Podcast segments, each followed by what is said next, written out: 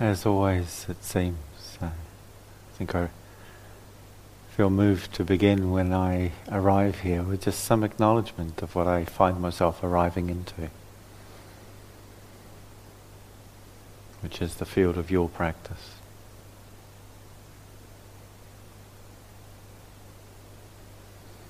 And there's this part of me that arrives with the intention to give a talk that sits there and thinks, hmm, maybe this could be a silent one.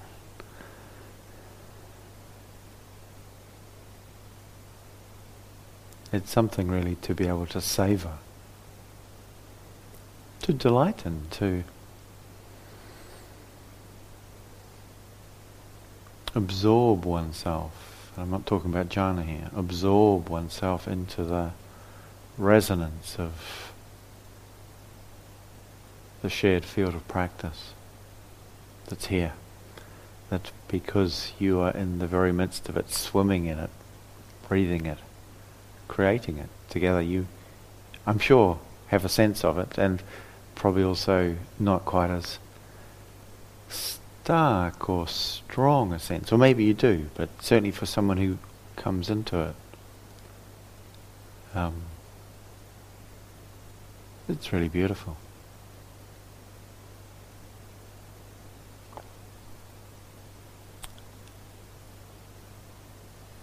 I'd like to speak offer some reflections on what in some ways we could call discovering life itself. We could maybe think of it as the relationship between wakefulness and love. And what it is that we discover at the heart of both of these.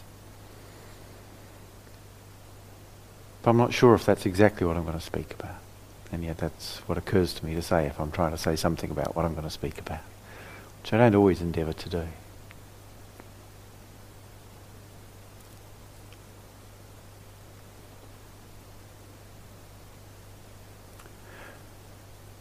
With the Buddha's teachings, there are so many different ways we can encounter them we can explore them.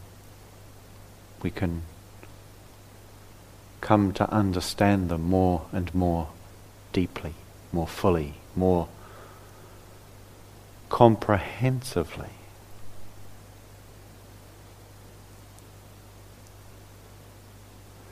And I'd like to just look at a couple of ways and that are familiar to me at least.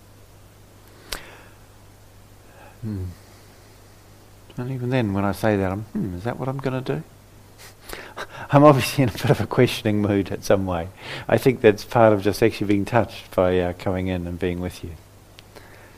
And uh, having been sitting with a group in person in Oxford doing the first in-person day retreat that I've taught since the pandemic um, yesterday. And just in a very different way with people just there for the day also really enjoying the sense of of spirit, of heart, of of depth and love that comes forth to bring us to practice. So maybe I should just keep going. That part of me keeps stopping and going, hmm.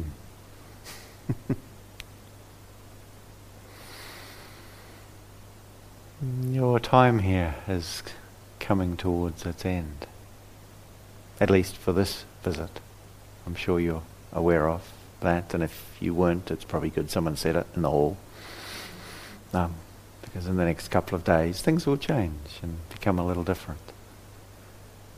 And in other ways, things won't be particularly different at all. Heart, mind, body, thoughts, feelings, breath, sensations, images, sounds, tastes, touch.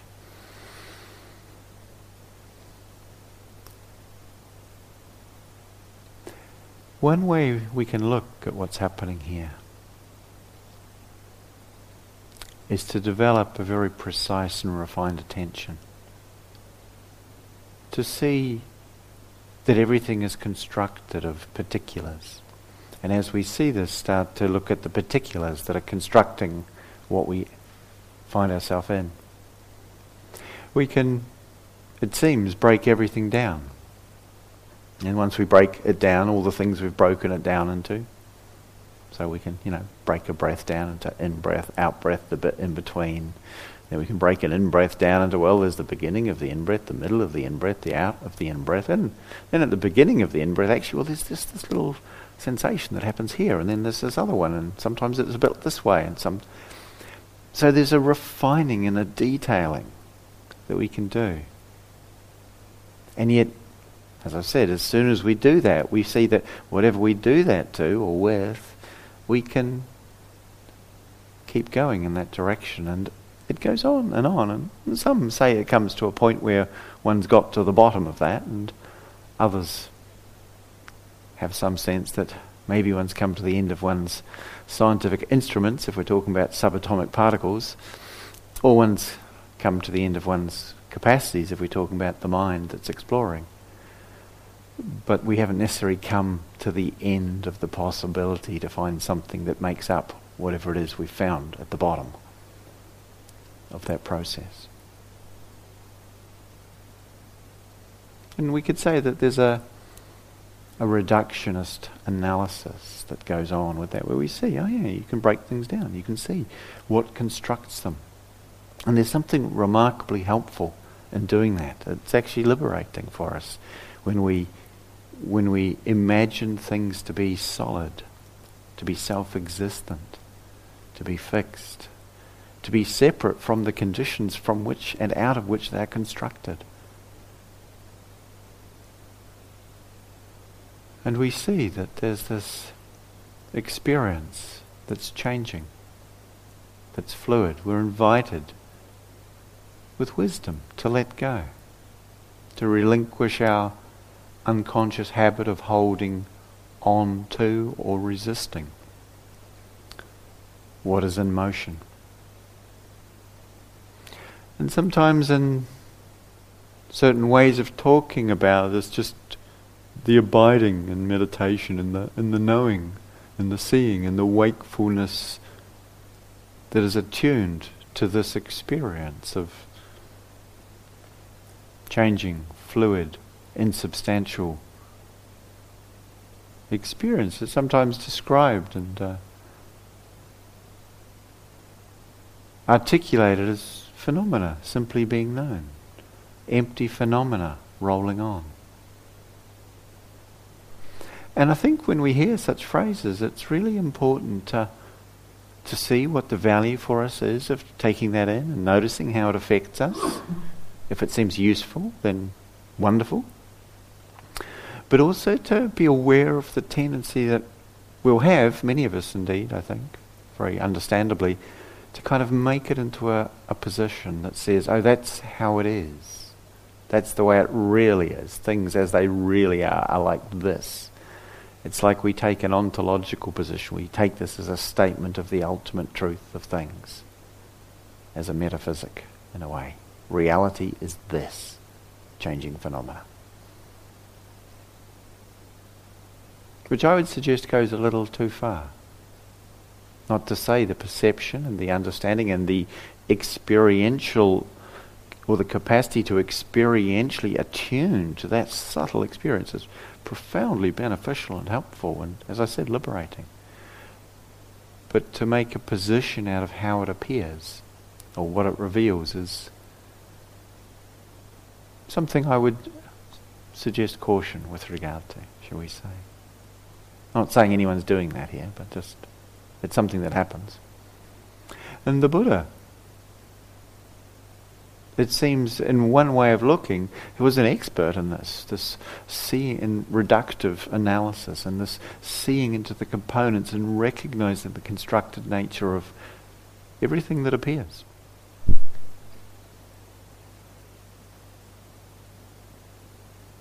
This body, this world, constructed, arising out of conditions, formed and shaped, but fluid and dissolving at the same time.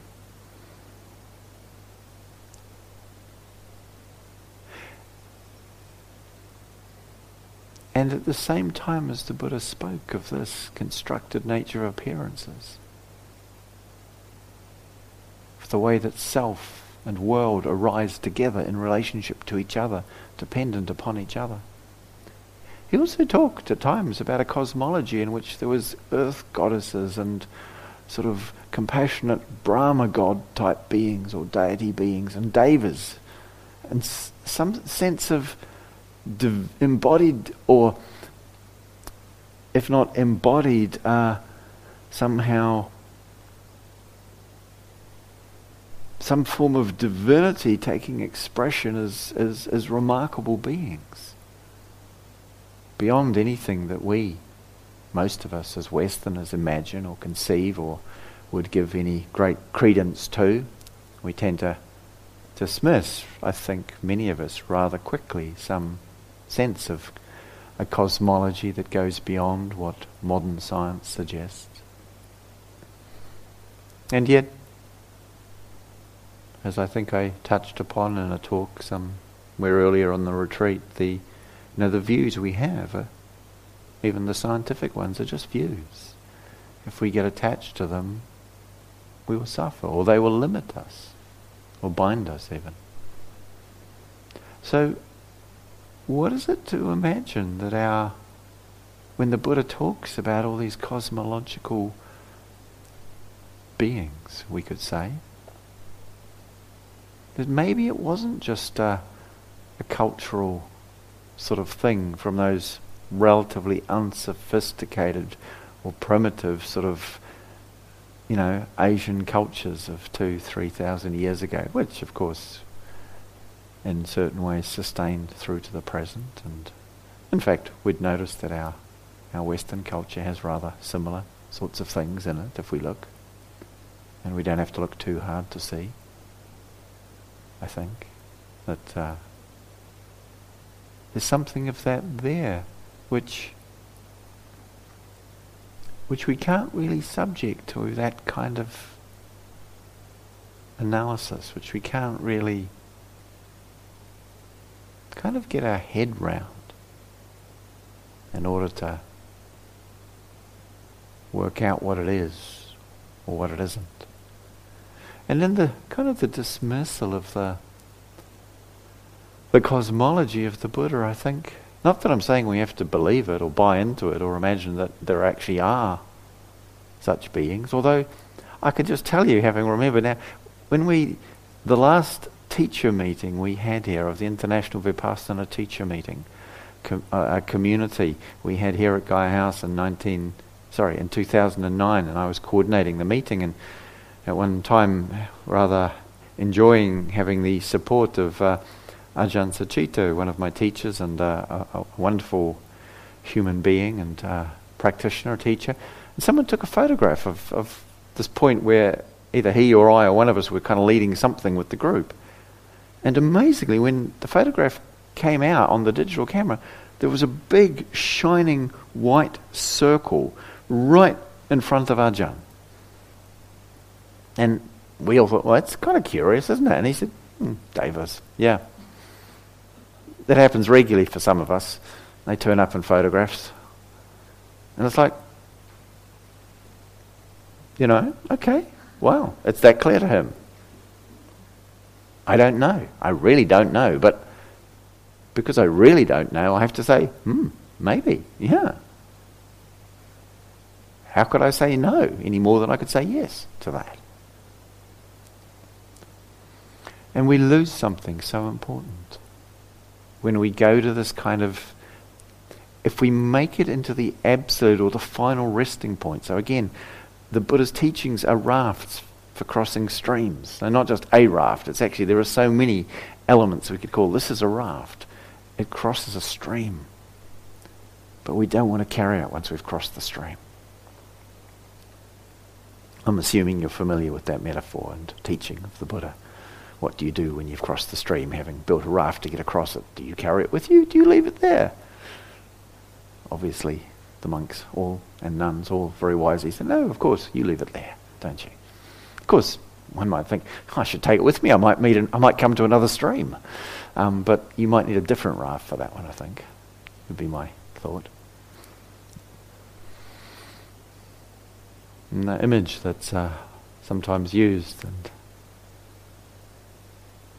I'm the next retreat I'll be teaching after this one here will be at Insight Meditation Society at IMS in Barre, Massachusetts, and uh, one of the founders, Joseph Goldstein, who uh, also a great uh, appreciation for as one of my teachers, and uh, very feel fortunate to know as a friend equally.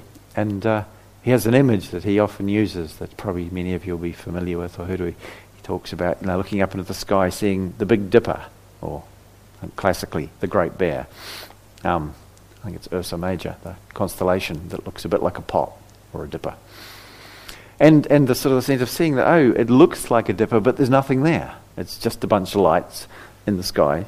Actually, it's quite impressive lights, as it happens, but the little points of light that we see that we make into a something that looks like that.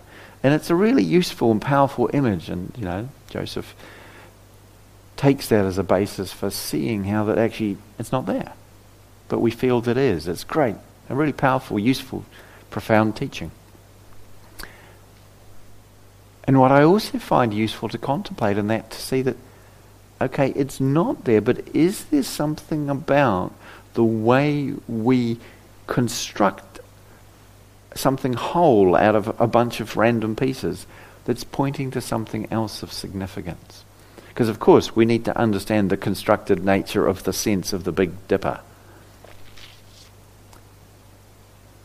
But the Big Dipper is not separated from the whole the wholeness, the rest of the night sky. And the sense of wholeness, of which sort of a partial wholeness would be making a something out of this. But a, a, wholeness that goes beyond that, which we might notice looking up into the sky at night, on a starry night, if you've had such occasion. And we've had a few recently. They're rather cold, but there's also something beautiful to be out at night if one has been practicing and not sleeping through the entire night hours, which at the moment are about 12 or 14. So I'm guessing you've been awake for some of that, some of you. Something vast, something also indivisible about it. You can't sort of break it down. We don't look at it and think, oh, that bit should be over there, really. It's too big for that. And the way we kind of get our mind around things and try and fix and improve them. There's something mysterious. There's something vast. There's something compelling. What is that? I'm not suggesting we answer the question, what is that? But do we be interested in what the question points us towards?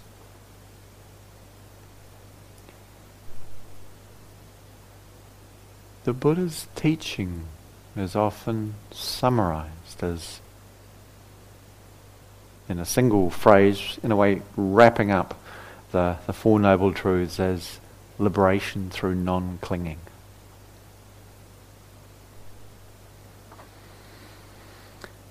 Non attachment. We've talked about non attachment. Well, I've talked about non attachment.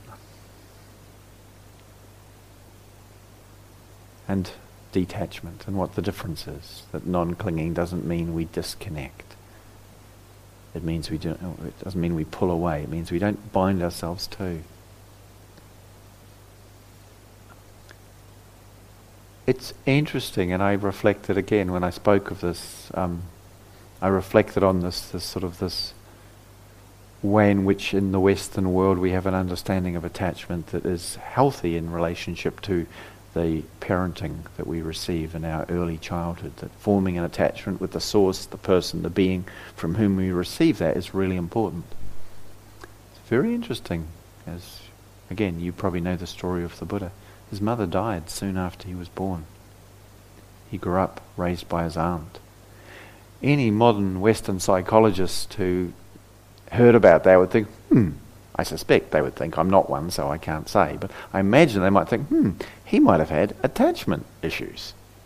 Obviously, using the different word, meaning of attachment. But I think that's a useful thing to bear in mind sometimes when we understand the thrust and the way and the shape the Buddha's teachings have come through sometimes. because we need a healthy connection to life. And if in seeing it as empty, we in any subtle way are holding back, and so empty, and the Buddha said, see it as empty. But what he meant, I think we have to explore. If we see it as empty in a way that's not examined carefully, there's a risk that we take that as suggesting that we don't give value to this. Because it's kind of a bit like an illusion. And the Buddha only ever said, and it's really important, that it is like an illusion. He did not say it is an illusion.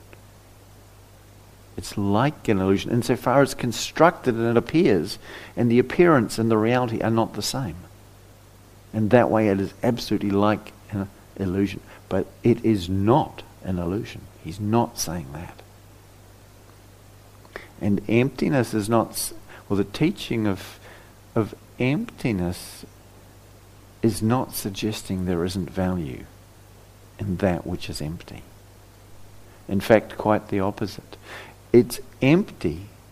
Phenomena are empty. Experience is empty of separate, fixed, inherent existence.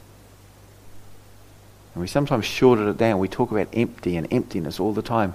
And we sometimes forget that we're talking about an emptiness or an absence of unchangingness and an absence of separateness and an absence of inherent existence, which is something that exists in and of itself. There is not that to be found. Absolutely not.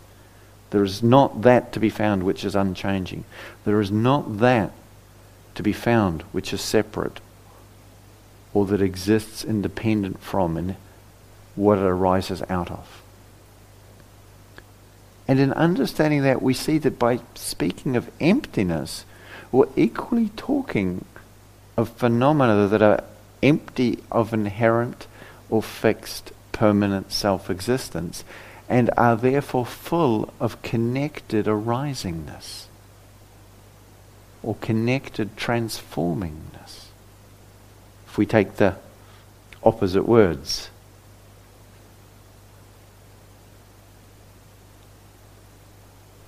And we see there's a preciousness in this that is so evident to us, I believe, and not to us because we've done lots of meditation, as I assume you probably have this month. I haven't been checking, but I can imagine it's safe to say. To anyone, when they we see a baby, newly born, young, in the early weeks or months, even years, a young child, so easily we see the preciousness of this being we've been with someone, or an, particularly maybe an elder or an elderly person near their time of death, or at the time of death, we feel the preciousness of this life that's soon to end.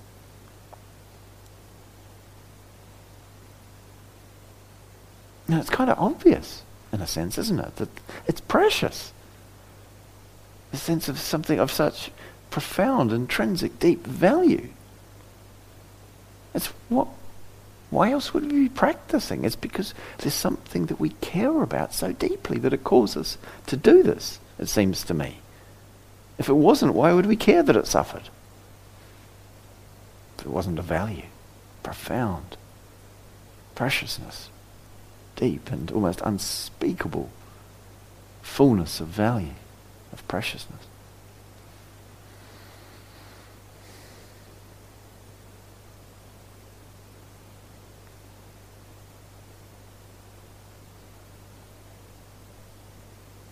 So understanding what we mean when we talk about emptiness means equally understanding that it implies fullness. It's what is it empty of? What is it full of? That's what we're seeking to penetrate more fully and deeply.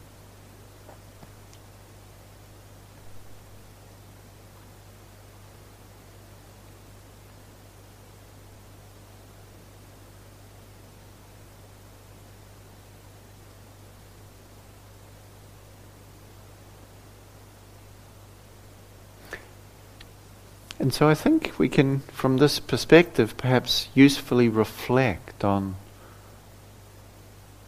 what runs for so many of us, it seems parallel or is woven through at the journey of our practice, is our encounter with a kind of a judging, a shaming, a criticizing of ourselves, an undermining of our own sense of value or preciousness.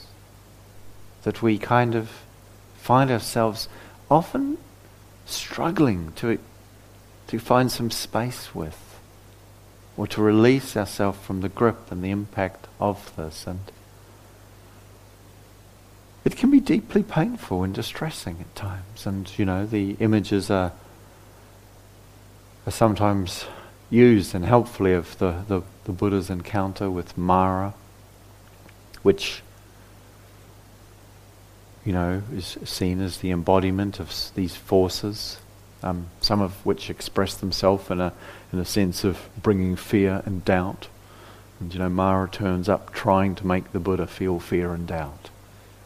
That sounds kind of like what happens, doesn't it, when that self-critical, undermining, judging, self-attacking, patterning arises. And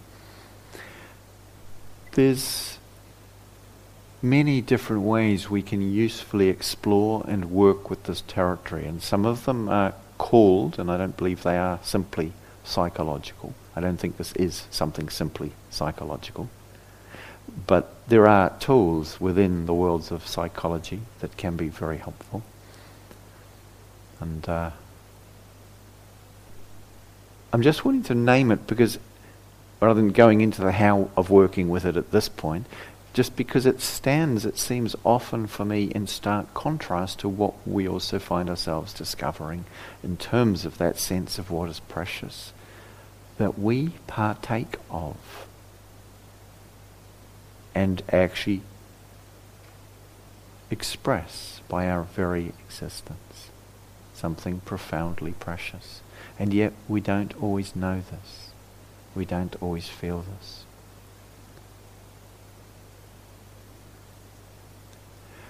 And I think it has perhaps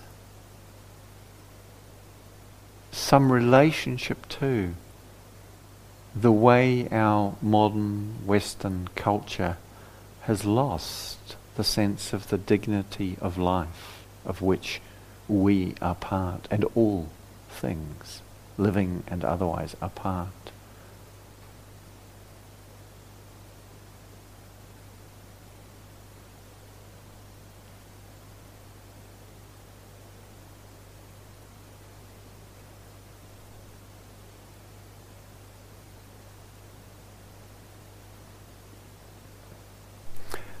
There's a poem by Mary Oliver entitled The Arrowhead, and I just went to look for where it was, and it's not there. So I'll just give you a little sense of it rather than try and dig it out of where I thought I'd put it.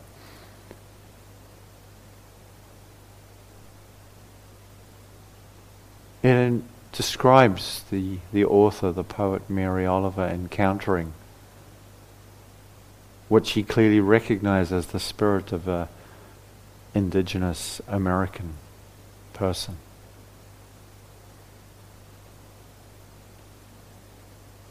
Who looks at her and speaks to her. And it arises around her having found an arrowhead. Now I'm just getting it. It arises around her having found an arrowhead and then thinking, oh, I'll take that home and put it on my desk. And won't that look cool? And won't people think, wow, that's a nice trinket? Which is kind of what we sometimes have done with the things of indigenous cultures in our culture as we've met it, made them into tokens or treated them as material things to be taken, appropriated. And she, in encountering this, what we would have to say, she maybe, I can't, I can't remember if she describes it as a ghost or the spirit of a of an indigenous person from what we tend to call America, and I believe those people called Turtle Island. People who come from there, came from there originally, still there. He says something like to her,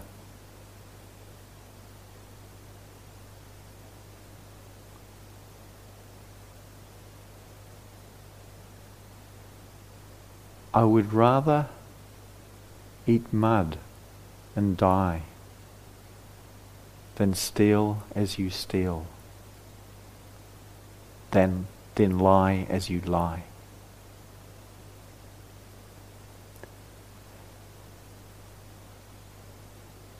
And I'm sorry I don't have the whole poem. I might dig it out later. This thing of treating experience, things as something to be stolen, to be taken.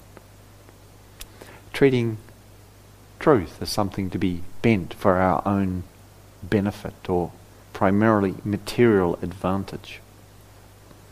As our culture actually very powerfully, it seems, invites and maybe even encourages and certainly tolerates as behavior. To steal, to take what is not ours,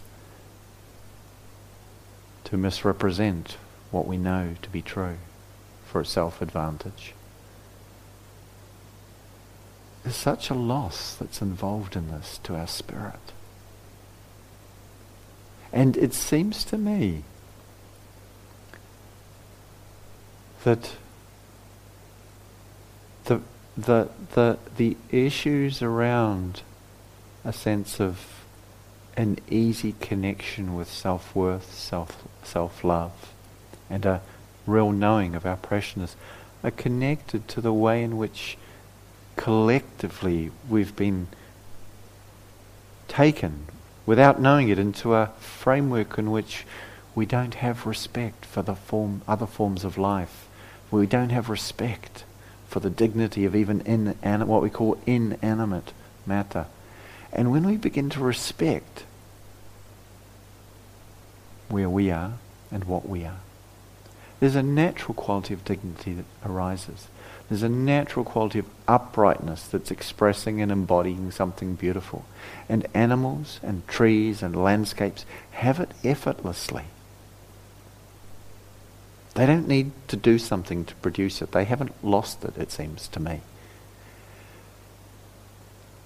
And that quality of respect for all that we might imagine to be other is actually a basis for the deepest dignity we may know, I think, because when we see we are not separate from it, we understand if we do not respect it, we are actually disrespecting ourselves. If we do not see its preciousness, we are actually blinding ourselves to the preciousness of what this is, which is not different than or separate than whatever our attention may alight upon and perceive through the lens of respect or not respecting. And I feel that some of the experience as human beings of guilt and shame and lack of self-worth is a actually it's a, a collective human cultural karma. It's not so much our own. But it, of course, shows up in a story that talks about me and mine and what I did or didn't do or should or shouldn't have done. It talks that way because it's coming through the, the filter and the frame of our, our, our self talk, our self structure. But actually, it's pointing to something larger, which, so far as we've done it, and not all of us, I'm going to say, and not all cultures or communities, but not only Western cultures and communities have done this, European cultures to make hum, human beings and human culture somehow the pinnacle of creation or of evolution, the idea that, you know, this is the best or the most advanced or the, yeah, the peak, and treat others as less, other cultures as less, other peoples, races, genders, species, lands, ecosystems, from that place of we or I am at the top something or someone else is inevitably forced to be less than. And as a result, treated without respect, exploited, destroyed peoples, animals, plants, ecosystems, our world. Endangered by a failure to see that we are not at the pinnacle or more important than. And in doing so,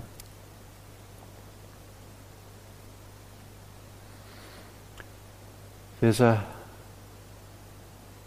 there's a way we become entangled in our own seeing outwardly that we end up seeing inwardly in the same way. You know, to understand that there's there's nowhere else than here. It's not just a nice spiritual phrase to say, just be here, there's nowhere else. It's the truth of it. One thing we're learning as a collective human culture is that if you try and put something and call it, I've put it somewhere else, actually you haven't. We, the phrase we use for doing that is throwing it away. it sounds like I should be able to, doesn't it? I'm here, over there is out of sight, I'll throw it away. But look, interesting, it comes back. Always, reliably, unstoppably. And the plastic we've thrown away comes back in the very cells of our children through the food that we feed them and ourselves.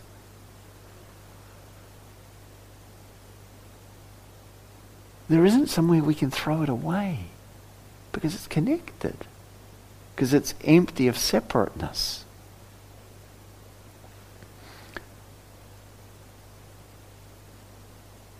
And the guilt or the shame that sometimes we might feel about our own life or our own existence, it may be a legacy of our collective disconnect from nature and from life. It's not something we necessarily did personally. We might even love the natural world. We might even feel this deep longing for and joy in our connection with it. But at some level, unless we've really examined and begun to deal with the effects of the, in a way, the, the kind of the water that we've swum in collectively of how the world is seen by our culture and community and our species in a certain way. There's a, there's a, a shared human collective pain and sorrow at what we've done and are doing to ourselves and the world, it seems to me. I think we feel it, all of us. But it's not self, it's not ours. It's not actually about you or me or what we personally failed at, although all of you, I'm sure, well, I don't know. I certainly could make a good long list of all those things, and I suspect some of you could have a good list of all the things we've failed at, messed up, didn't get right, feel sorry or regretful or remorseful for how we did or didn't do this in the past, or did or didn't do that in the past.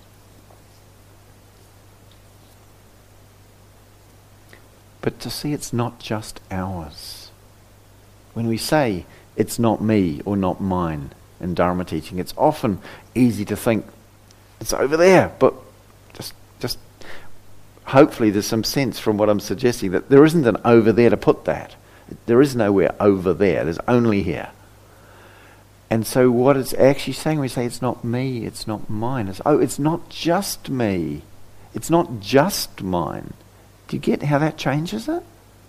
It's like, oh yeah, it's not on me, but it's not somehow apart from me either. It's not mine that this came to be so, as in personal, but I am part of that that holds it. And I think seeing that this belongs to us all. There's a natural sadness in this, a natural grief that I think we often have to find and meet. And it takes courage and a lot of love and patience to, to meet those places in ourselves. And I think they're there for all of us at times in our practice. Maybe that for someone that's not going to be the case, and I'm I'm really happy for you if that's so. I'm not predicting this for you. I don't know. But it seems to me not unlikely that that will be part of all of our journeys. And that the, the pushing away and the, the judging and the criticism that we direct in whatever directions, whether outwardly or at times inwardly, it tends to sit over or wrap around and therefore keep us distant from some sense of loss or grief or sorrow or remorse. At least that's what I've often found for myself, and certainly in many conversations with other people in this territory. So, so in this practice, as we, if we, if we recognize this, that nothing is to be given more importance than something else. In a certain way, seeing the, the empty, fluid nature of arising experience, of arising phenomena, it doesn't quite make sense to single something out and say, this is it, this is the thing, this is the one. But at the same time, in that sense of not picking anything up and saying this is more, what that's saying at the same time is that actually nothing is less. Nothing is less. If nothing is made more, then nothing is made less. We can't do one without doing the other. And when that subtle tendency starts to drop away, and the you know the Buddha talks of it in relationship to self as one of the one of the deepest fetters of conceit to be more than or better than, to be less than is equally a conceit, and remarkably, to be the same as is also a conceit. Because the sense of it isn't about the conclusion, it's about the separate position that one is measuring against another, and the idea that those are separate places in any absolute way. And so more than, better than, less than, worse than, same as, equal to all has the conceit of separate self existence woven into it.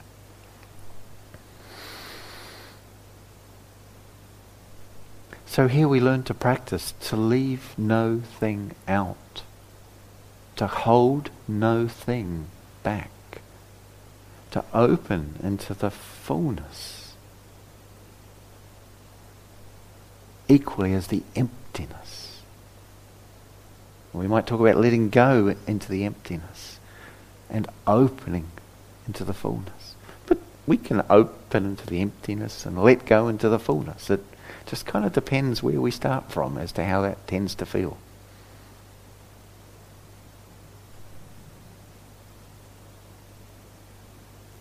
And so we're invited to be curious about where this leaves us to be deeply curious about where we find ourselves, as in this wakefulness, the sensitivity that's clearly revealing not just what is known, but the very fact of the capacity to do so. And what is aliveness? this conscious, sensitive responsiveness. I think, you know, who or what is thinking? Whatever thoughts are arising in response to what is being heard right now. It's very interesting where you shift from who to what. When we talk about, uh, who knows? It kind of has a bit of a dismissive quality. We say, what knows? Hmm. Has a different feeling to it. We say, who cares? It has a dismissive quality, doesn't it? Well, who cares? We say, what cares? Feels very different to me. What cares?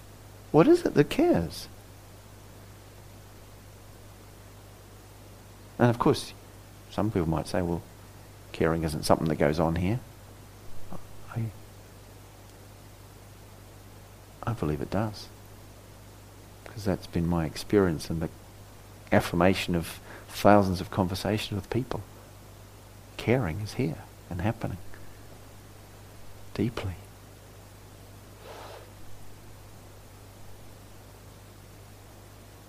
So saying, you know, what is it that thinks? What is it that knows? What is it that cares? It opens a sense of inquiry. It opens a sense of interest, of curiosity of possibility. Rumi says, when it is cold and raining, you are more beautiful. and the snow brings me even closer to your lips. The inner secret, that which was never born. You are that freshness, and I am with you now.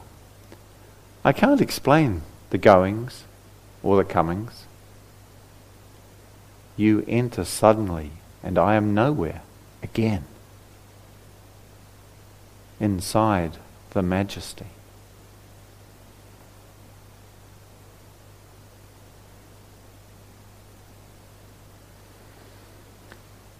the majesty of this humanness that is both just form and empty,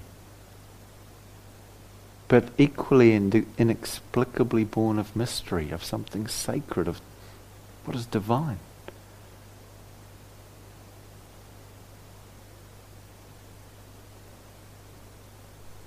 What might it mean that God so loved the world that she took birth in it? as our tradition in the West suggests, came into it as a teaching of love and mystery.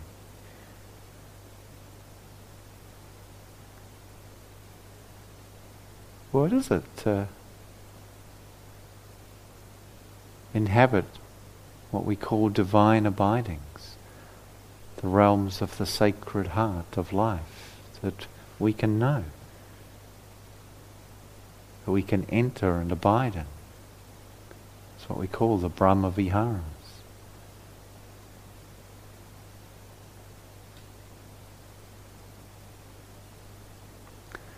These teachings we call the Dharma, the Buddha Dharma, the awakened Dharma, point to the deathless Nibbana. And we talk about this in different ways as ending, cessation no moreness, extinguishing. And yet we also talk about it and hear the Buddha talk about it as the deathless, that which was never born and is outside time.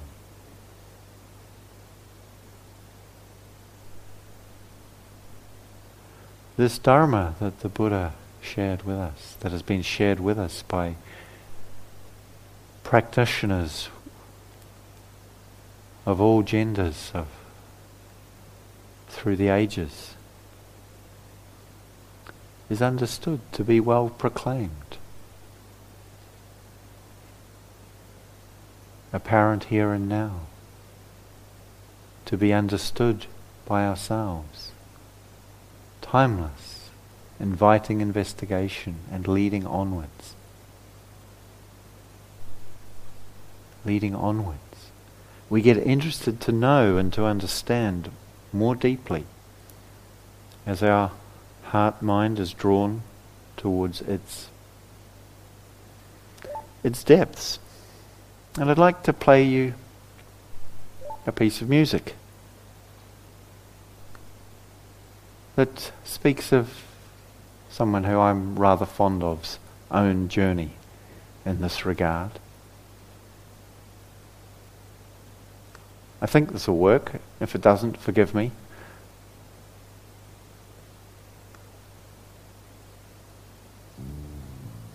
So you might like to just listen and see where this lands for you.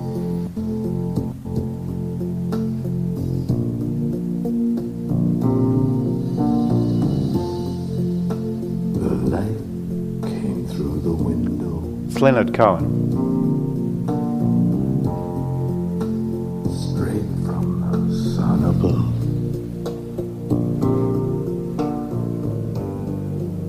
So inside my little room,